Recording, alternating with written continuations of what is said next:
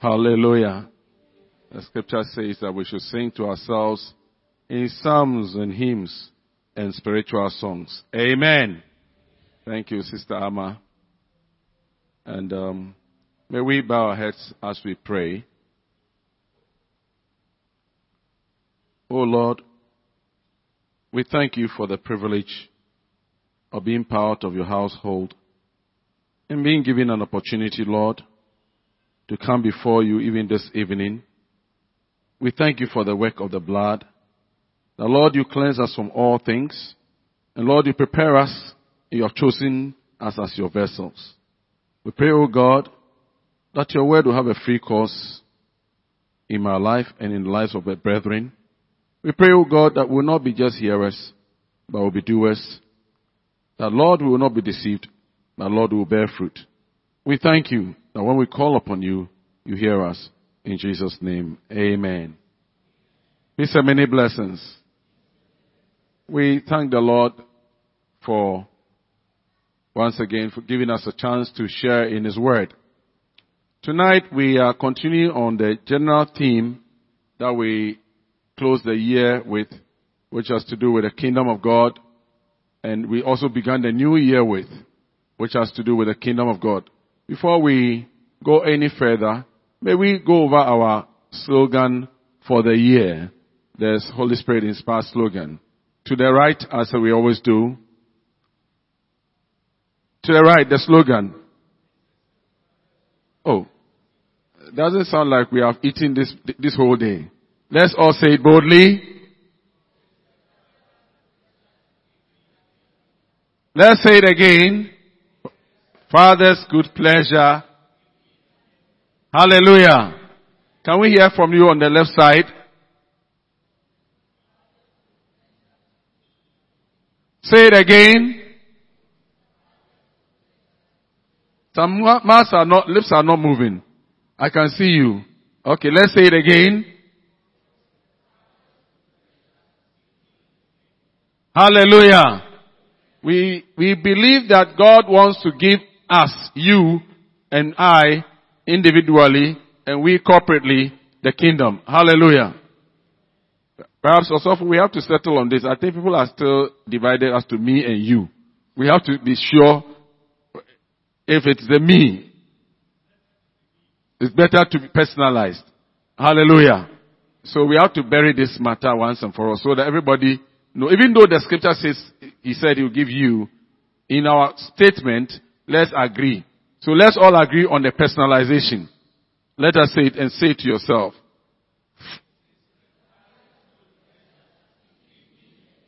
Let's say it again. Okay, another thing we need to agree on it. We start with four. Or it is. It is. Okay, so let's say it the way it ought to be said. So we all agree on it. It is.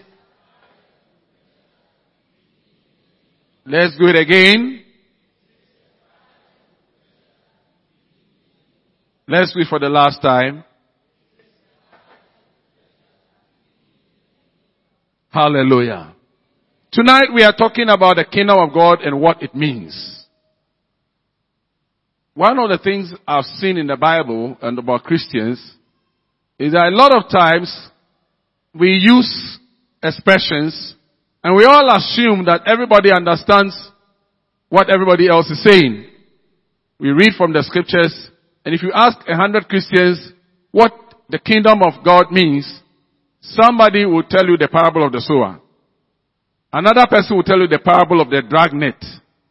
Somebody will tell you the parable of the talents. Another person will give you the different scenarios but I realize that in understanding the kingdom, it's important to pay attention to the whole of the scriptures. Hallelujah. What we see usually in the gospels and which Jesus calls the parables, in the main are windows, what we call the types of the kingdom. But I don't say, I don't mean to say that they are in themselves the kingdom. They represent aspects of the kingdom. Hallelujah. They represent a, a, a window so you can, we can appreciate because God's image, God's name, uh, God's kingdom, or God himself is not easily understood. But we know him in part and we understand him in part and we grow progressively know God. Hallelujah. So it's very important that as we tackle a subject like the kingdom of God and what it means, we have an open mind not to be fixed on any part and say, oh, but the, Jesus said the kingdom of God, heaven is within you. It's there, it's true. But the kingdom also of God, he says that when you pray, say that Lord, thy kingdom comes. Thy will be done on earth. Hallelujah. Your kingdom should come. But at the same time, he has said, the kingdom is within you. So, if you don't realize that he has said this, and then also saying that in the kingdom that is coming, what is the difference between the kingdom of God is within you and the kingdom which is coming? It takes what Paul calls rightly dividing the word of truth to see that yes, indeed, both are true in the scriptures. There is a coming kingdom and there is a present kingdom which we are using today in our uh, uh, prophetic word. Hallelujah. There's also a kingdom around us which is happening also, which is in control also in heaven. The kingdom of God is the reign of God, the rule of God. Hallelujah. So if God rules in the affairs of men, it means that God's kingdom is here. If God rules in the heavens and the earth, even in hell, God rules. Hallelujah. Even in hell, because God created the heavens and the earth. And He prepared a place, the place which has been prepared for the rebellious angels. So God has a rule. He decides who go to hell and who does not go to hell. Hallelujah. So in understanding the kingdom of God, I trust that we all will have an open biblical understanding approach to it. Now, let's, I've been able to, uh, by the grace of God, prepare for us some simple uh, guideline in form of slides to make it easier for us to appreciate because even it's a subject that even if you preach it 50 times from different dimensions, you may still have some things to talk about. Amen. For, it says, for it is the Father's good pleasure to give uh, us, or to give you the kingdom, as we know in Luke chapter 12 verse 32. Now, the question I'm asking is that, the next slide please. Practical application. When Jesus says, to give you the kingdom, what does he really mean? Is he going to give you the keys of the kingdom? Will you control heaven and control earth? Will you be sitting in the throne of God in heaven? Because God's kingdom, somebody sits at the top. So if Jesus says the Father will give you the kingdom, is that what it means? Does it mean from tomorrow or immediately he said it, you are now the priest or the, the king, uh, his royal majesty so so and so in charge of heaven and in charge of the earth. I don't believe so. Hallelujah. But I believe that he's saying that we reign and rule with Christ in the heavens. Hallelujah. And we reign and rule with Christ in whichever territory or we have access, we share in the privileges. That's what giving you and I the kingdom simply means. It also means that you and I finding our place and functioning effectively in that part of the kingdom that he rightly wants you to function. So he says, it is Father's good pleasure to give you the kingdom. He gives you understanding of your role in the overall kingdom so that you can function effectively in that portion of the kingdom that he has from the beginning of creation designed. Because much as we are all children of God, we all cannot be in the same geographical location or even functional position that God has put one or the other. So somebody may function, like Paul says, as a head, another may function as a shoulder, another may function as a foot. Wherever you find yourself, you must be able to be, for the kingdom to work in you, your role must be kingdom uh, uh, approved, kingdom uh, uh directed, and kingdom uh, seeking approval. Hallelujah. It means that where you are, wherever you find yourself, it's not of your own will. I don't choose to be where I want to be, either whether it's fellowship, whether it is church, whether it is even rule, leading in a home where God's presence is. What I do, I am not of my own, like Paul said. So the kingdom rules, the rules that I am subjected to as a wife, as a husband, as a businessman, as a businesswoman, as a child of God, I am subject to the rule of God. Hallelujah. I avail myself to the instructions of God in whichever position. Uh, in the church, I'm a chorister or uh, a musician or a, a protocol or, uh, or, or any other ministry in charge of missions or whatever. I am subject to divine authority of God. I am not doing anything of my own. Hallelujah. Now, understanding the kingdom, as I said earlier, begins with understanding God. If you do not understand God, it is going to be very difficult to understand His kingdom. Jesus said, whomever the Father chooses to reveal Himself, that's how the, He's the one that will know the Father. Says, I am known, I know the Father because the Father reveal, I'm reveal, the Father is revealed to me. And who, to whom else the Father decides to reveal. It means that people can be around, they can be human beings, and they may not know God in the true sense. Say amen. That's why it's important that you and I desire to understand God. And we understand God through desiring on a step by step basis and through an interaction with the Holy Spirit. It's the Holy Spirit who will lead you and I into that truth where we understand God. Usually nobody gets up one day and then all of his knowledge of God by revelation because he had a dream. Even if you travel to heaven, let me make this very clear. Sometimes people say, oh, I have traveled, the Lord revealed himself to me. And for three days, or for, we've read books, 40 days in heaven and all of that. Even that, let me tell you, my brother, my sister, they do not really know God fully. Hallelujah. Your journey with angels and all may not fully give you the fullness of understanding of God. That's very important. The books we may read, whether you have read Genesis to Revelation 10, 20 times or 30, 40 times, it's not what necessarily makes you and I understand God so well. It's a progressive thing.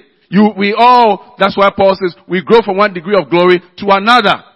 We, and he says, we all beholding his face we are transformed into His image from one degree of glory to another. So knowing God or understanding God and understanding the kingdom of God comes by knowing God first and foremost. Now, as God rules in the affairs of men and rules in the heavens, when you want to understand the kingdom, you understand Him first and how He does His rule over humankind or over all creation. Amen. And this ability comes by the ability of the Holy Spirit.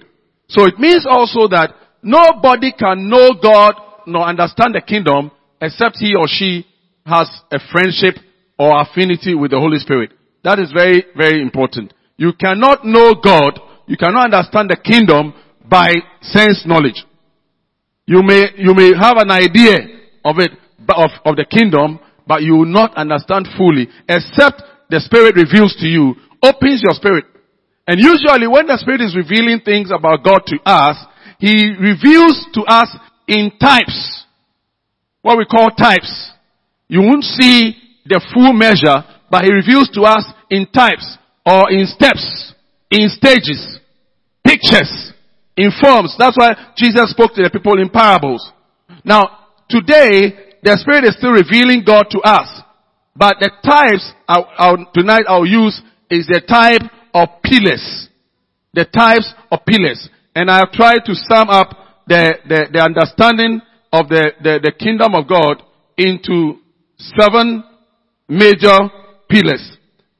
Now before then, you should also understand that if you look, I sat down and I was thinking about kingdoms, and I realized that by the Spirit of God, that if you also understand the earthly kingdoms by the Spirit, not by the natural, by the Spirit, God will open your eyes to see what happens in His kingdom.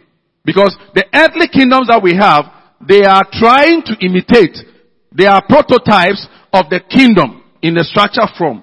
And let me give you an example. You see, when God um, uh, uh, uh, elevated David, He also elevated uh, Solomon after David. Now, Solomon's kingdom, he had, like David's kingdom of Israel, number one, there was a king. Number two, there was a priestly authority represented in Zadok. And then there was a prophetic authority represented in Nathan. And you see that that is how God, the kingship was a leadership. Then the, the, through that, Solomon governed Israel and became a great king. Now, for you and I today, if God says, my kingdom is in you and it's in me, you are not, nobody has installed you a queen or a king. But through the leadership of the Holy Spirit, by the word of God, you operate being led by the Spirit. You are, you are, you are, you are, you are, the kingship unction is upon you as a child of God. Now, the priestly unction as a king, as Paul, uh, uh, Peter says in 1 Peter 2 9, a kingdom of priests and a holy nation, God's own people. That king, priestly unction is activated when you enter into the presence of God in worship and in prayer and you, you, you go before the Lord. So you are in me and in you, that role of a, of a kingdom is there. But if you don't pray, you will not see that you are operating a kingdom. If you, prophetically, if you don't study the word of God, and the word of God, you see, what is, who is a prophet? The one who speaks forth the word of God. The one who has a revelation of the word of God. The one who, who, who is, who is a, a messenger of God's word. Hallelujah. And interprets God's times and seasons. Now, a person who, if you want to be understanding the times and seasons of God, then you have to look into the Word of God. Psalm 119, Psalm, Psalm 19 also talks about it. So if you don't study the Word of God, the prophetic ministry of God in your king, in the kingdom will not be manifest in you. So even in us, that I'm just trying to let us understand, even in your in miniature form, there's a kingdom at work in you. When Jesus says there's the, the Father's desire to give you the kingdom, the kingdom has come. Do you have access to the prophetic? Prophetic doesn't necessarily mean calling names or calling you, telling you things about your future. No. But even that, God's word gives you a revelation of the future. Because the Holy Spirit is at work in you. So every one of us has a throne of the kingdom somehow at work in you and in I. Hallelujah. The problem is that many times we haven't seen that the kingdom at work in us. we see it as an imaginary something coming. Like, like how John in the book of Revelation saw, and I saw a kingdom or a city coming down. No, that city isn't going to come today to you. That has its place. That is the kingdom yet to come. But today, when we talk about the kingdom is in you, we are talking about the priestly kingdom in you, the, the, the, the prophet aspect, the, the, the prophet, the, the, the prophetic, the priestly, and the, uh, the, the, the monarchical kingdom working in the authority of the leadership. And we'll come to that in a minute. So let us understand that God gives us an opportunity through looking at earthly kingdoms uh, uh, uh, to understand how the heavenly kingdom also, or the spiritual kingdom also rules.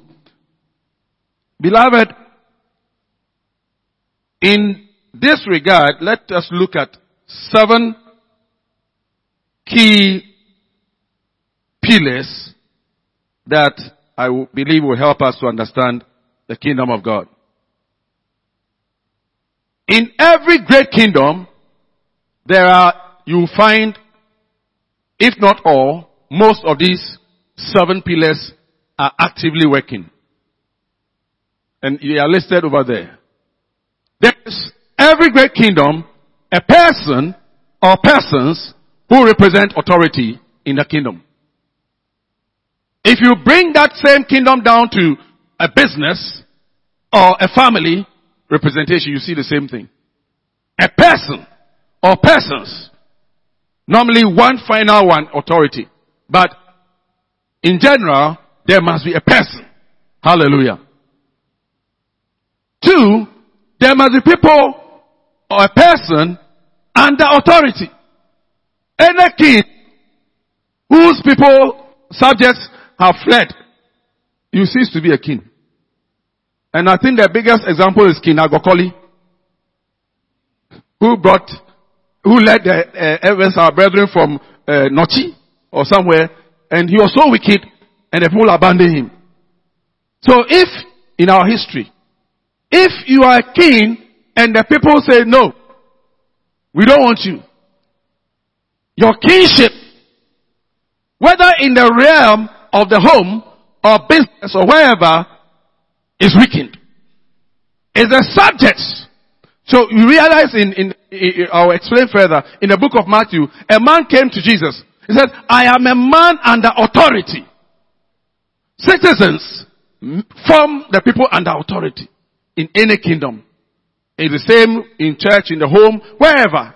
In the kingdom style fashion, people have to be subjects. People have to be citizens. People have to be members of the kingdom for the kingdom to be a real kingdom. Hallelujah. The third important element of any great kingdom is the laws. Any kingdom without laws, where everybody is doing what he likes and is chaotic, is not a strong kingdom. Jesus said, it is a father's good pleasure to give you or to give me the kingdom. That kingdom is guided by laws. And I'll explain some of those laws. That, so any Christian who says the kingdom is in me and is not guided by these laws, I'm not talking about the Mosaic law. I'm talking about the laws of the Spirit. The laws of the new kingdom that Jesus spoke about. So if you say you are guided by the kingdom, you are, you are having the kingdom in you, and you are not guided by the laws of the kingdom, your kingdom is suspect. The kingdom that you say is working in you is not working well. Hallelujah. You know that kingdoms rise and kingdoms fall, by the way. If you read the book of Daniel, you are going to see that kingdoms don't always remain the same. And they, they need to be held. The fortress needs to be held. The fortress is the fortress of God. Like Martin Luther wrote a song. You are our mighty fortress. The mighty fortress of God must be where we, we hold the kingdom. Now, another important thing about kingdoms is that you must have norms and values. The norms and values represent the character of the kingdom. Any kingdom that does not have norms and values and way of life which is uh, uh, unique to it is suspect. Every great kingdom has something. Some may be about their, their, their industrial attitude. Some may be their hospitality. Some may be their, their, their aggression towards what is rightfully theirs, protection of their territorial boundaries. Whatever it is, any great kingdom has some level of culture or some level of, uh, uh of lifestyle known by any other kingdom. So we, we know when you read the scriptures, you saw that the, the, the, the Greeks, they had their own style. The Bible talks about the Greeks, they love knowledge. They love wisdom. The Jews, they love power. They love demonstration. So you see every kingdom has a trait. And the people who are in that kingdom operate by the trait. There are many other things you get into. Another thing is that a great kingdom always has a domain or a place. You can never talk about a kingdom which doesn't have demarcation. It may be a physical demarcation or a spiritual demarcation. It may be even a functional demarcation. When we say functional, by the way th- things operate.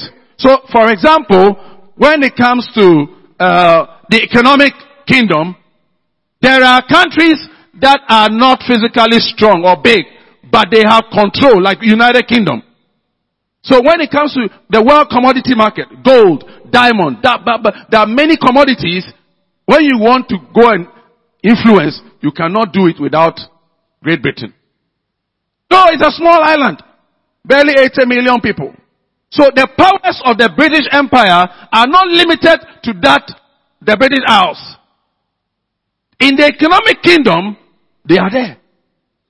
Because the currency market, dollar, pound, it's not about how much, in, in a domain, in a certain area of the financials, in an area of even language, Communication today. You take English out of the world and this world is going to collapse in the next minute.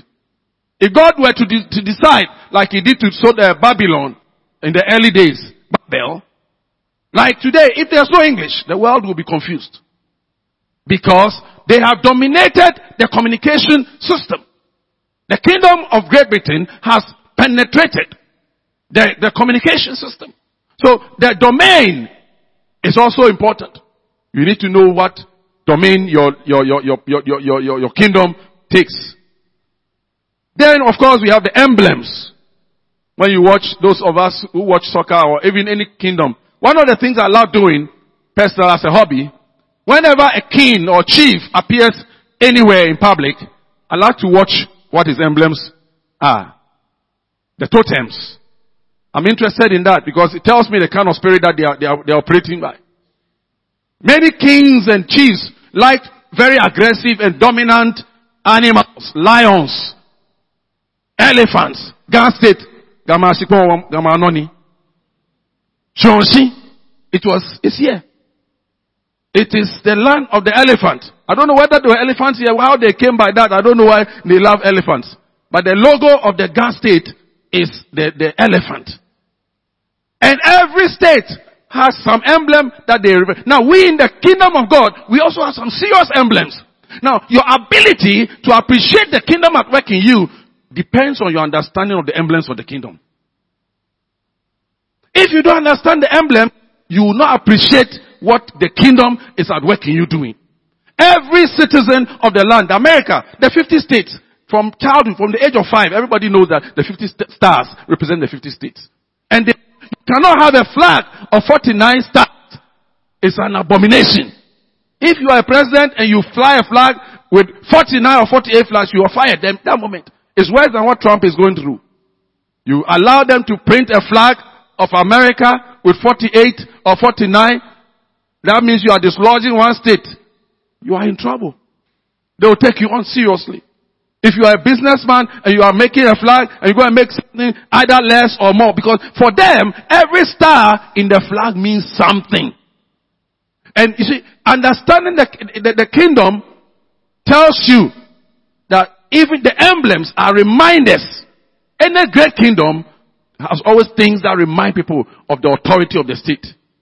That's why in our courts, when you go to the court, and the judge is sitting there. You see the, the, the, the coat of arms and all of them there. They, they, they are symbol of authority.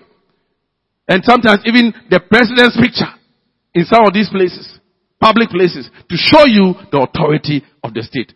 Any kingdom-minded person who does not respect emblems, you are in trouble. You cannot be a kingdom-minded person if you do not respect emblems. Say amen.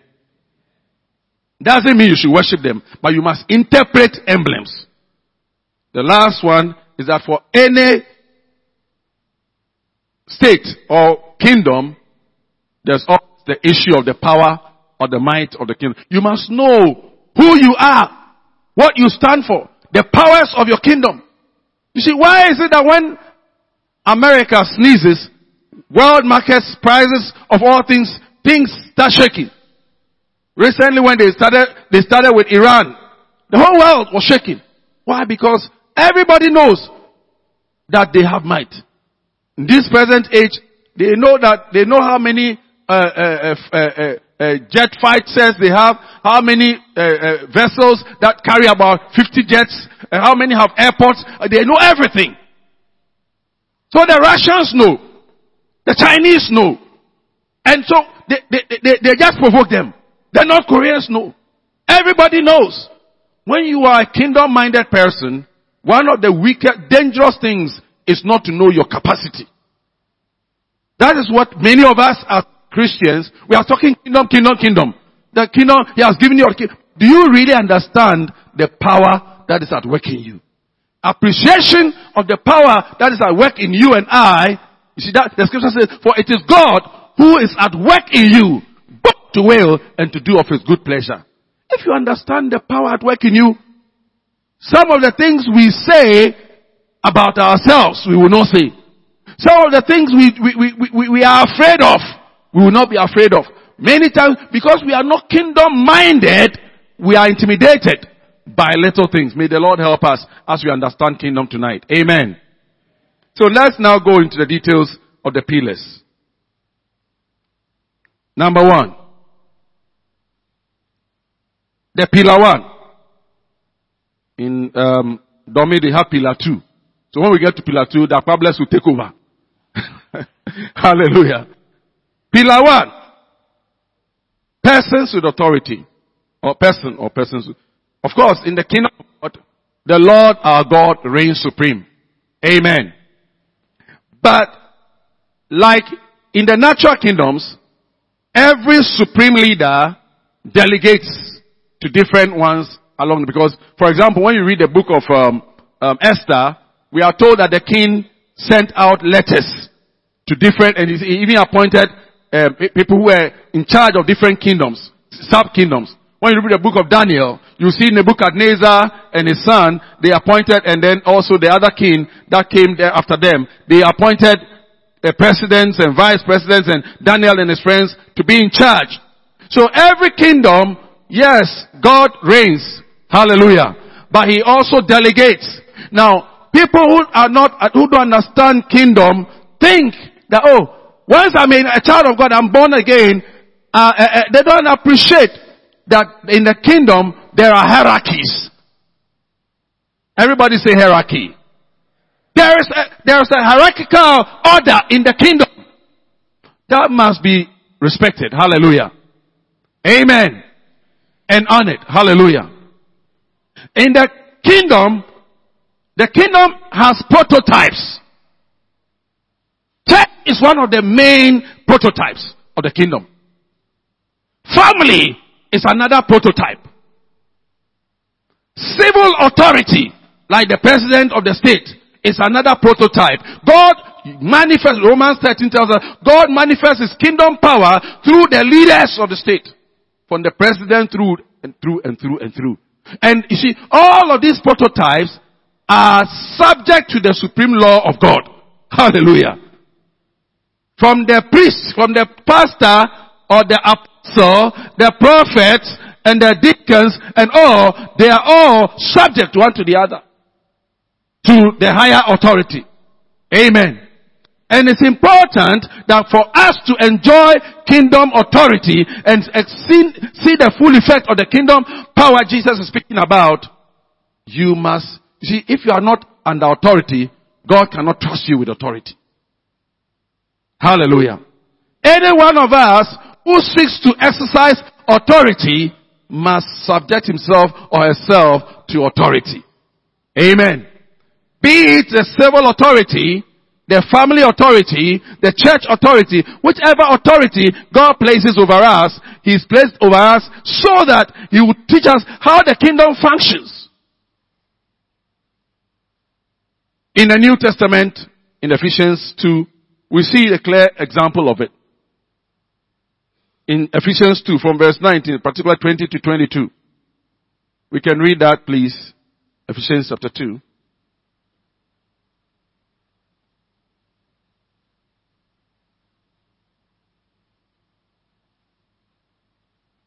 Says, now therefore ye no more strangers and foreigners, but fellow citizens with the, with the saints and of the household of God. Now he said that's the introduction to the household. The kingdom manifests in the church.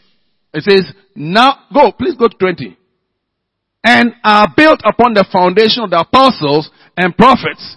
Jesus Christ himself being the chief cornerstone. Now, when Peter and co have gone, there are still we have what we call the principle of apostolic succession in the kingdom. So the fact that Peter and co are dead and gone doesn't mean that God doesn't have the apostolic power or the prophetic power still passed on. Hallelujah. So the powers are bestowed on church leadership. And then it transcends onto departmental leadership. And it transcends onto other leaders. Hallelujah.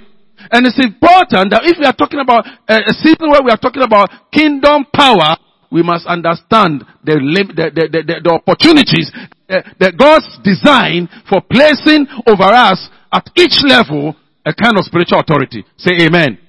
Equally, God has placed upon us or within us in the kingdom other authorities. And you see it over there on the PowerPoint. The church, the civil authority, the family are all signs. But you see, the scripture also says that Wherever the word of the king is, there is power. These authorities, they do not necessarily have to rule or express the kingdom authority by cane or by gun, but by word. Hallelujah. The kingdom power, the primary measure or tool by which the kingdom power is expressed is by word. Whether it is written word or spoken word, whatever, but it's by word. That's what the scripture says. It says the kingdom power is manifested wherever the word of the king is. There is power in Ecclesiastes. It's very important to understand these issues about the kingdom. If we are talking about people who God has given his authority, kingdom authority to. The second pillar is for us who have been placed under authority. And see, when you are a citizen of a kingdom, it's a privilege. Because citizenship gives you identity. Ghana is registering national ID. Because we want to know those who really belong and those who are just passing through. We are quarreling over EC votes. Because when you are a citizen, you have rights and privileges. Now, you cannot fully appreciate the kingdom unless you appreciate the rights and privileges of the citizen. Equally, you need to appreciate the responsibilities of the citizenry. In the civil law system, paying taxes, obeying the laws of the land is part of the duty. Hallelujah. So citizens, we are privileged, but we also have duties.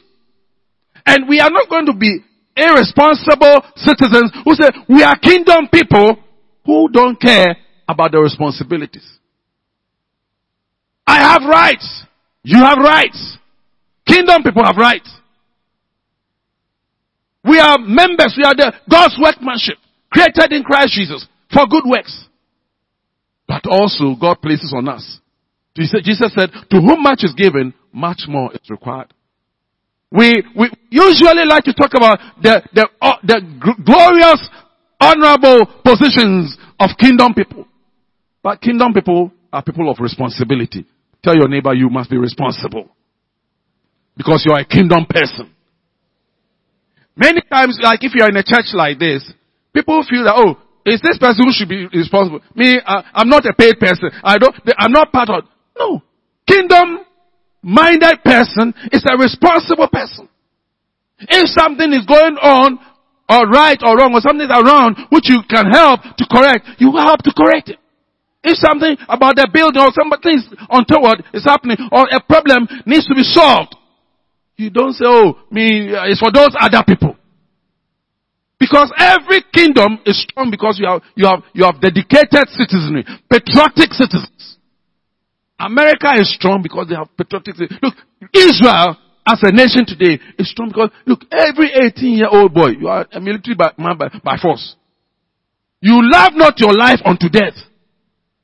You, whether you like it or once you are a Jew and you are living in Israel, once you are 18, you are drafted into the army, you serve for at least a year or two before you can find another thing to do.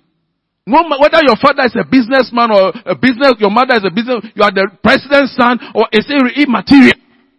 You have to love not your life unto death. Ask yourself, brother, as a citizen, what price have I paid? I say I'm a citizen of the kingdom of God. Oh yes, it's easy to say, oh, I'm a kingdom minded person. What have you, what, what have you survived? For the kingdom's sake. What have we sacrificed? Oh, it is Father's good pleasure to give me the kingdom. I receive it. I receive, say I receive it three times. I receive it, I receive it, I receive it. What have you survived? What have you given up? Sometimes even dignity, sometimes our time, not money. Not, I'm not talking about even money. Talking about dignity. Sometimes it's, it, it, it's our convenience.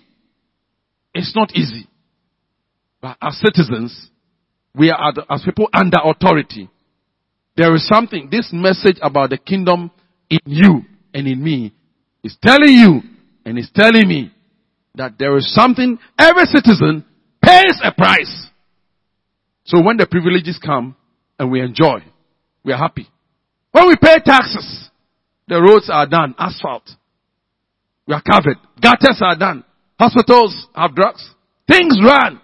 When we don't pay.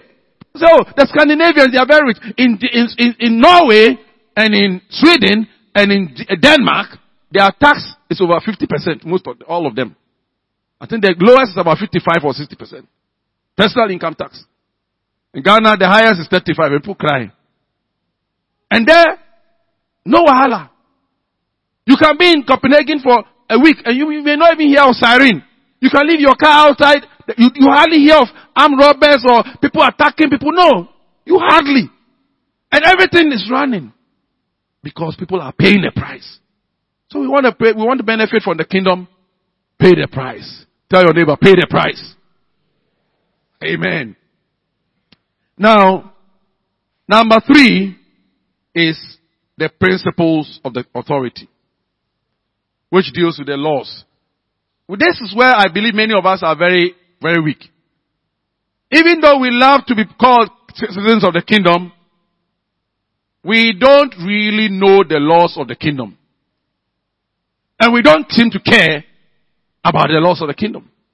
But you see, until we grow and mature, Paul wrote and uh, Philemon says that you by acknowledging every good work in you, then you just make the thing become profitable. So when you don't know the things that are in the kingdom, very well, you lose out. You don't fully benefit. Because see, in the kingdom, the laws of the kingdom, let me just run through some of the quick laws. Like the, the law of the spirit of the life.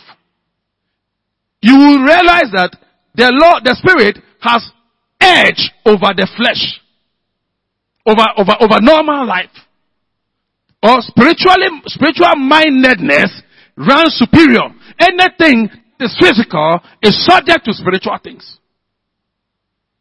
That's why even in normal life, people who are said to be charged spiritually in workplaces, people fear them. Everybody knows the spiritual controls the natural. The law of the spirit. In the same kingdom, that law of the spirit works. The law of the spirit is the law of sin and death. That if I sin, I die spiritually and, and I, am not connected to God. I, I, I lose the, the connection. My lines die. That's what it means. Sin kills the spiritual, the communication lines with God. So it's not about, oh, I just have pleasure or oh, I just have, oh, I'll be fine. I'll be, oh, I'm trying. It's not a convenient choice for us. That's what the law of the Spirit says.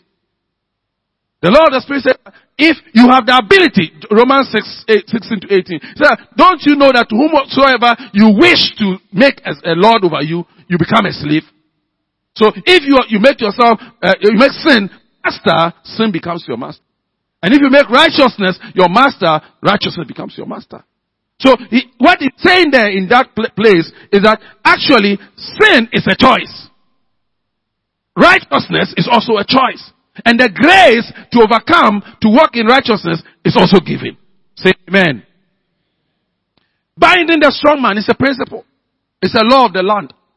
We have the power that yes, if I want to overcome the strong man, I must enter his territory and overcome. So you cannot be in the kingdom and be afraid man and not want engagement. Not want to be, uh, uh, to be involved in spiritual warfare. Then you are not in the kingdom. It's part of the kingdom. Jesus made that law says, whoever wants to bind the strong man must enter the strong man and take his possession. Must first bind the strong man.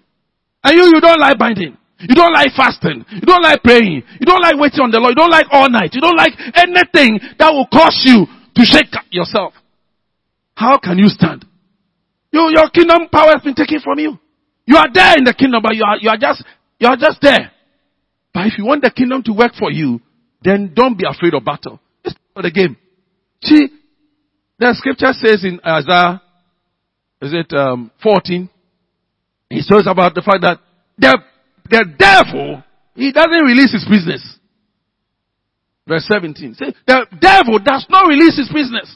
So if you are a kingdom minded person, you should know that you are in for game.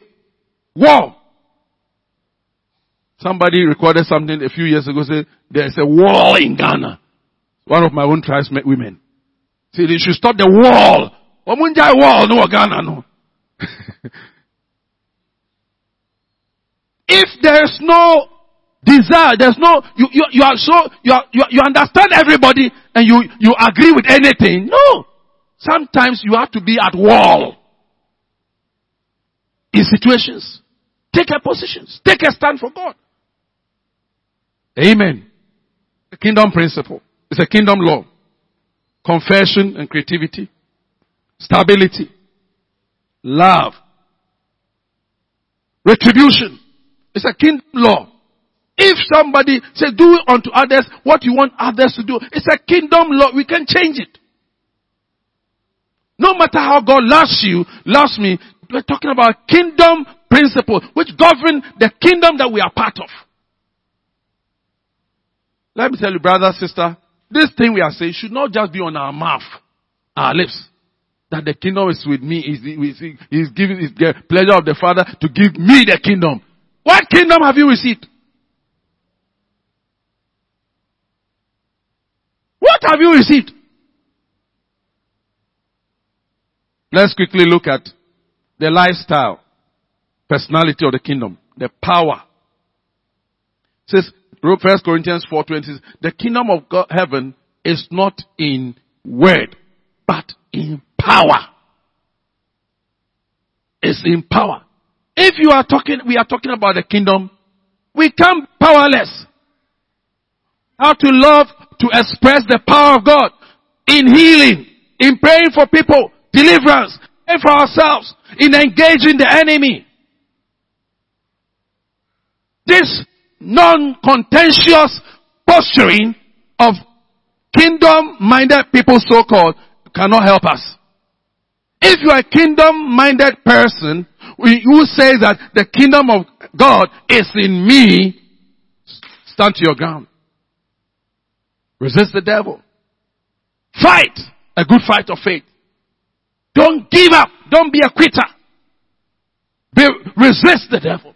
That's what it is. It is a culture. It is our lifestyle. The Jews, they were known for science. Uh, they, they love science. The Greeks, they love knowledge. We too, we love power.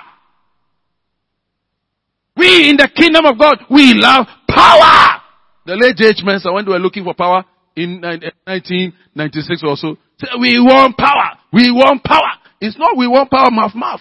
It's real time when you are confronted by the enemy. Stand. It's not every day a pastor or a deacon or your husband or somebody who stand. Sometimes you have to decide as a child of the kingdom that this one no go be. You say no go be. I resist this thing. No. You are seeing a pattern in your home.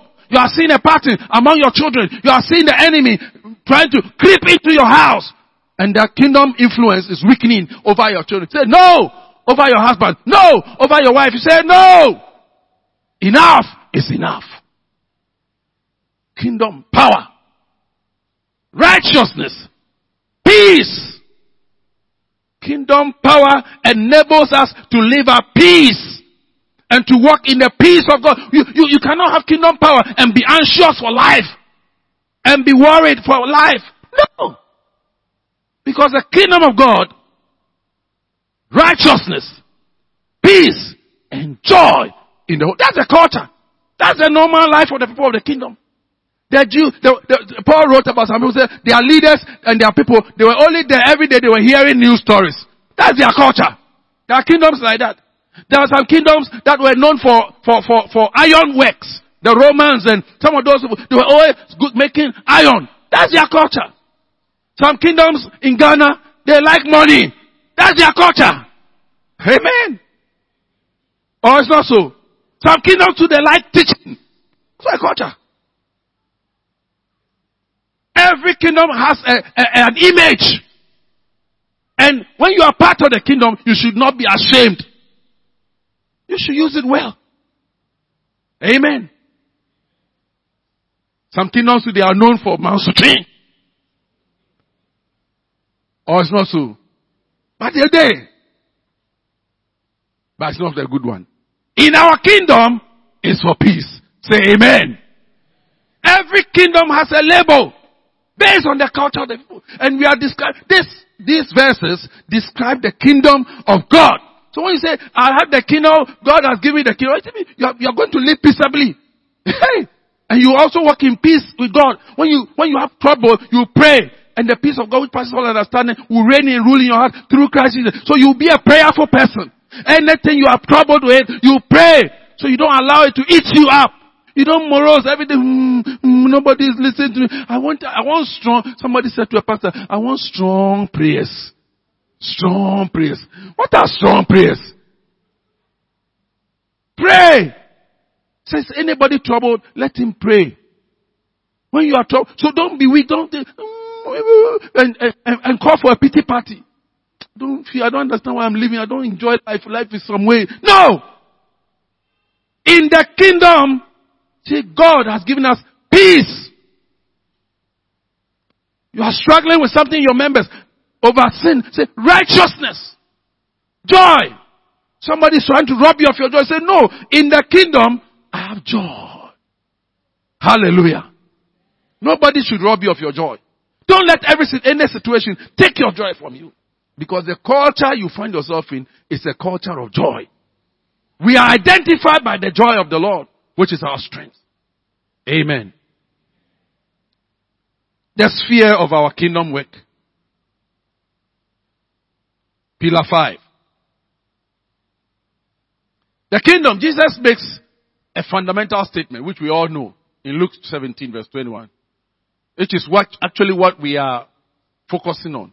That the kingdom of God, don't say it's over there, over here, because you see the Jews were looking for and somebody like they, they saw that eh, they know they, they, knew their history.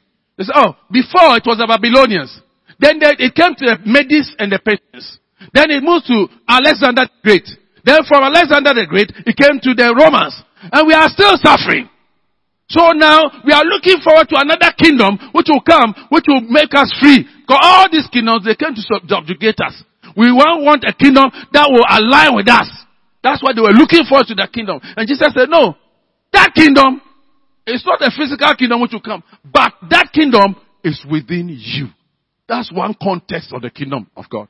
Where a person is insulated from the environment. You are so saturated, obsessed with what God is doing in you that you are oblivious. You are, you are blind. You are insensitive to the things happening around you because the prince of this world is dominating all around. Even though we are in the kingdom. That is one aspect. So when Jesus says the kingdom of God is within you, that is what he's talking about. But around us, God also rules in the affairs of men. Nebuchadnezzar said it in Daniel chapter 4. God rules in the heavens and he rules on the earth. So we know that God rules everywhere. The kingdom everywhere is there. Then we have the yet to come kingdom. When we pray the Lord's Prayer, say, Thy kingdom come. Thy kingdom come. That, kingdom is what we are told about in the book of Revelation. The kingdom that when the, the, those who die in the Lord appear before the Lord, or until Christ comes and there is a judgment, that is another realm of the kingdom. But until then, we remain in the kingdom in you and we remain under the kingdom everywhere. So whether the prince of this world has taken possession of a place or not, because you are moving with the kingdom around you, because I am moving with the kingdom around me, the presence of God, the rule of God overpowers any other power wherever I go. Wherever you go, the kingdom is with you. Hallelujah. That's why Paul said, if God be for us, who can be against us? That kingdom rules. The, the, the, the, the, the, the influence, the rule of God the word of God, that any name, any power that rises above you or above anything else is subject to the name of Jesus. That is the kingdom ruling over everywhere. Hallelujah.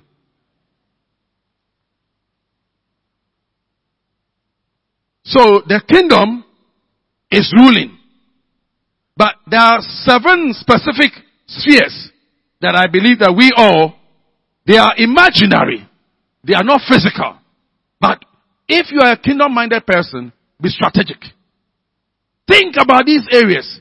And we all, as I've said before, and I continue to say, and like the late Kutu Acheampong used to say, we should take over the commanding heights of these places.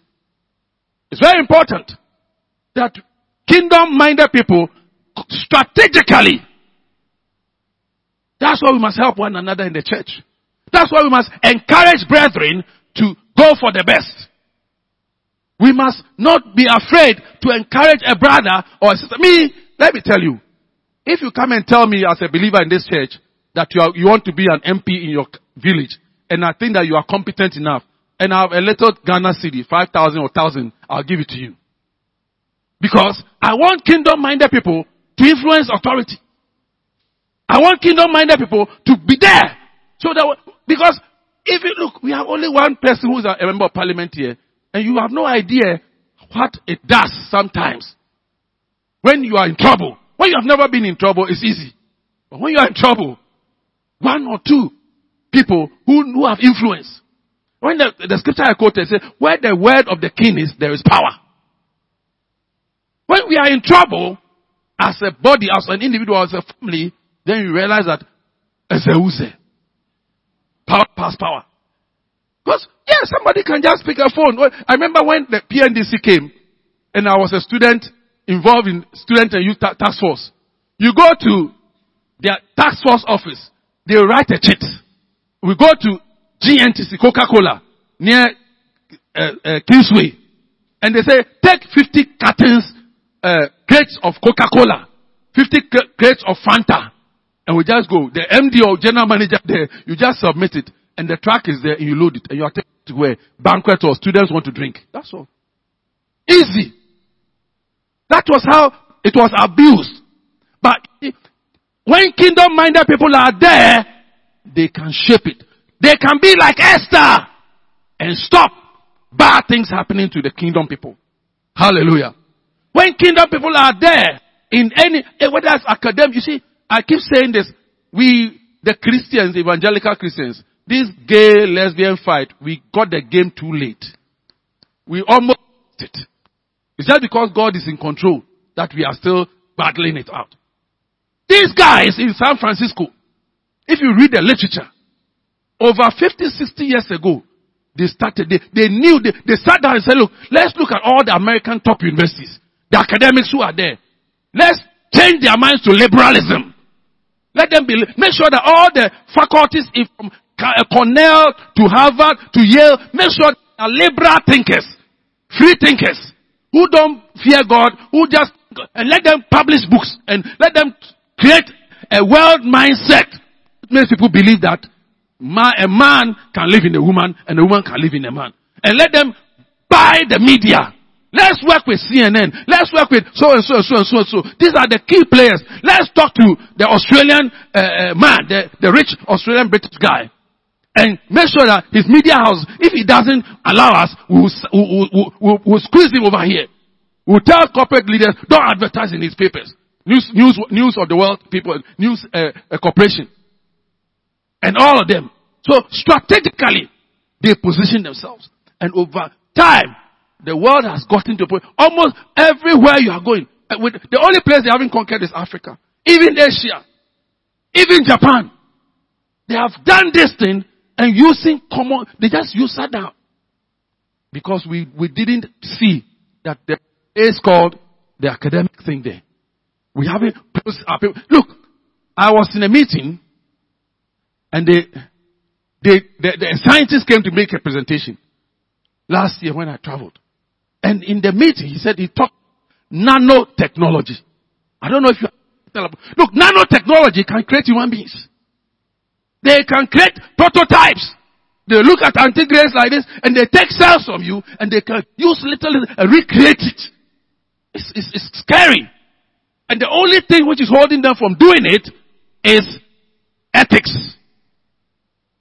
Those of us, because some of us are there, we say, hey, this thing, no, we start, it's against God's nature. This, the, but if barring ethical considerations, oh, last month or two, they jailed a researcher, creating human beings to create confusion in the system because we sat down. We say we are kingdom people. Take hold of the academics. Take hold of the politics. Take hold of the financial sector. Take hold of the sectors. They know that the sectors control the system. You see, some of our, even some, some of our Christian public, some of the, the, oh, the Bibles, you know, years ago, there was a, a publishing house in America, in fact Britain, which was bought over by an American group. And that publishing house used to publish Bibles. When the Americans took it, they said, no, this thing is not a priority in our, in our system. And they were one of the biggest King James public printers. I've forgotten the name. And they're printing the Bible. They stopped. But if the owners were kingdom minded people, they'll say that whether we are making profit or not, it's our kingdom thing. We have a mandate by, from God to print Bibles. But because, no, but I mean, we don't have people there. If you go to Wall Street, how many well, tongue speaking people are there? If you go to uh, the Fleet Street in England, how many tongue speaking people are there who can say no?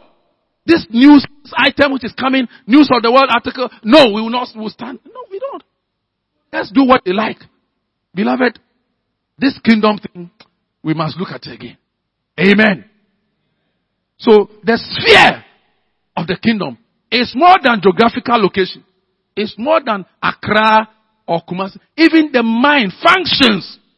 The kingdom, we are, we are talking about a kingdom which is, is, is tra- traversing ethnicity.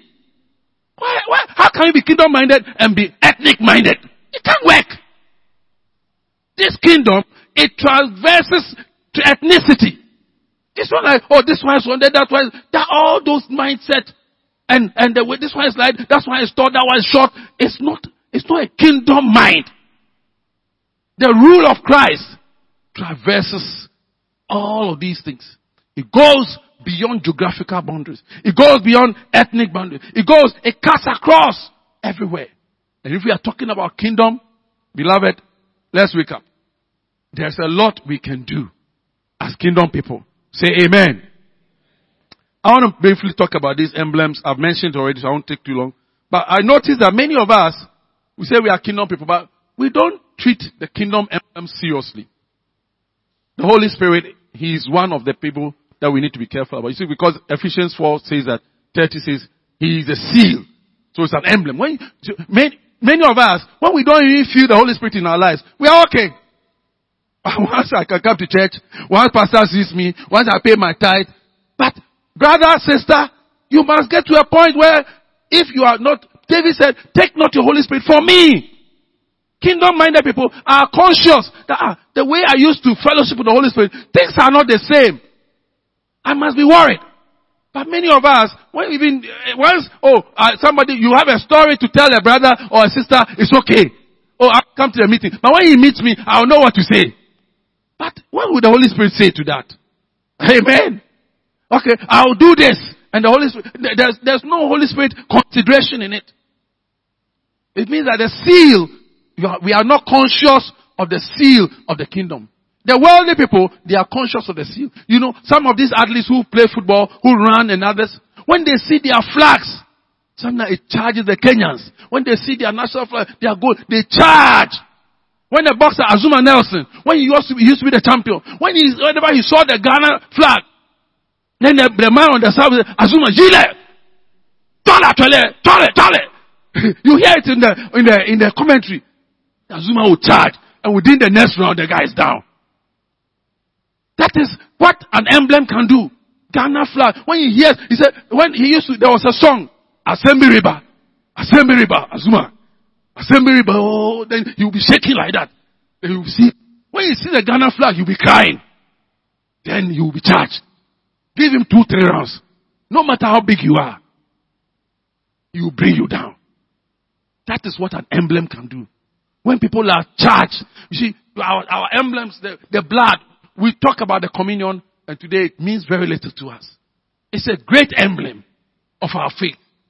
We talk about baptism, and people will be dodging. Oh, come, have you been baptized? People who are still here today, they still have not been baptized. They don't see the importance. Oh, I was baptized here, and uh, they don't understand. Oh, they don't know the spiritual implication. But it's a serious spiritual emblem. You see, the Muslims and the Hindus, when you convert, and you have not baptism, they are okay. The moment you do have baptism, it's the all hell will break loose.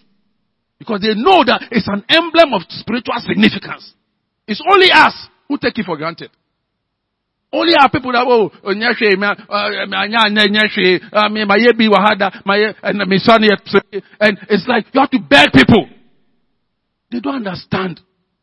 The emblem of the communion, the Lord's table. Oh, so pastor, I don't, if some people, when they even miss, it doesn't worry them. Somebody in a year, you can miss communion three times, what the, and it's okay with you. Whereas the scripture says, do it as often as. So even if you miss one, it should worry you. You should even be crying, Pastor, can I come to the office? No. I find eh, a home. Eh, they don't understand the whole significance of the kingdom. But the, one of the significant, most important emblems of the kingdom is the table of the Lord.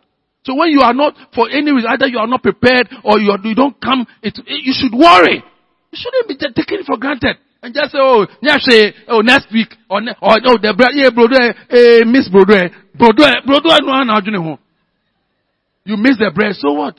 It's not the bread, it's not the wine. It is the symbolism, the emblem, what it means, the blood. There is a, the, the fact that you bond with the body, the fact that you become a victor, the fact that you, you, you, you, are looking forward to the coming of the Lord. That is what it means. May the Lord help us. Amen. Finally, we're talking about the kingdom in you and in me. No kingdom, real kingdom is powerless. A real kingdom is powerful. These are the days to seek the power of God. These are the days to say, I want to, one brother said, me and God, I want to wear one shoes with God. I want to see God. When we say the kingdom of God is, you see, the kingdom of God is not in word, but in power. Jesus said it. The gates of hell will not prevail against the kingdom. It's a marching kingdom. It's an unstoppable kingdom. It says the kingdom of this world have become the kingdom of our Lord and of His Christ. Revelations 11:15. So it's a marching, it's a militant kingdom. It's not physical militancy, but spiritual militancy. And we say Hallelujah. We have, to, we have to determine that, hey, I've, I've relaxed enough. Now I want to be wild. I want to be vicious. I want to go all out for the fight. I will not allow the any, I will not allow anything, tiredness or anything. I will not allow, whether it's, Paul said, I will not allow anything in Romans chapter 8. Nothing will separate you. That kind of resolve. I am persuaded resolve that Paul had. That is the mindset we have if we are kingdom minded people in this generation. That's what God is calling. He's calling us to battle. He's calling us to warfare. Warfare on our knees, warfare in the word, warfare in soul winning, warfare in anything you are engaged. That'll be serious. And we are serious. And if you are talking about warfare, nobody, nobody goes to war to sleep. We go, we get up our loins, we shake up ourselves, Proverbs 22 verse 29 says that we should be diligent. And through our diligence, we will appear before great people. Beloved, this kingdom thing that we are talking about is not a joke. A life and death thing. But God will give us life if we pursue God. If we pursue the kingdom with all our hearts and say, Lord, I know you have given me the kingdom. I want this kingdom to be actualized in my life. I want to see, I want to take a stand for you in this kingdom. God will help you. In your sphere, as a person, around you, the kingdom will be felt. Wherever you go, as a church, we must experience the power of the kingdom. We must experience the, the character of the kingdom. In your home, the character of the kingdom.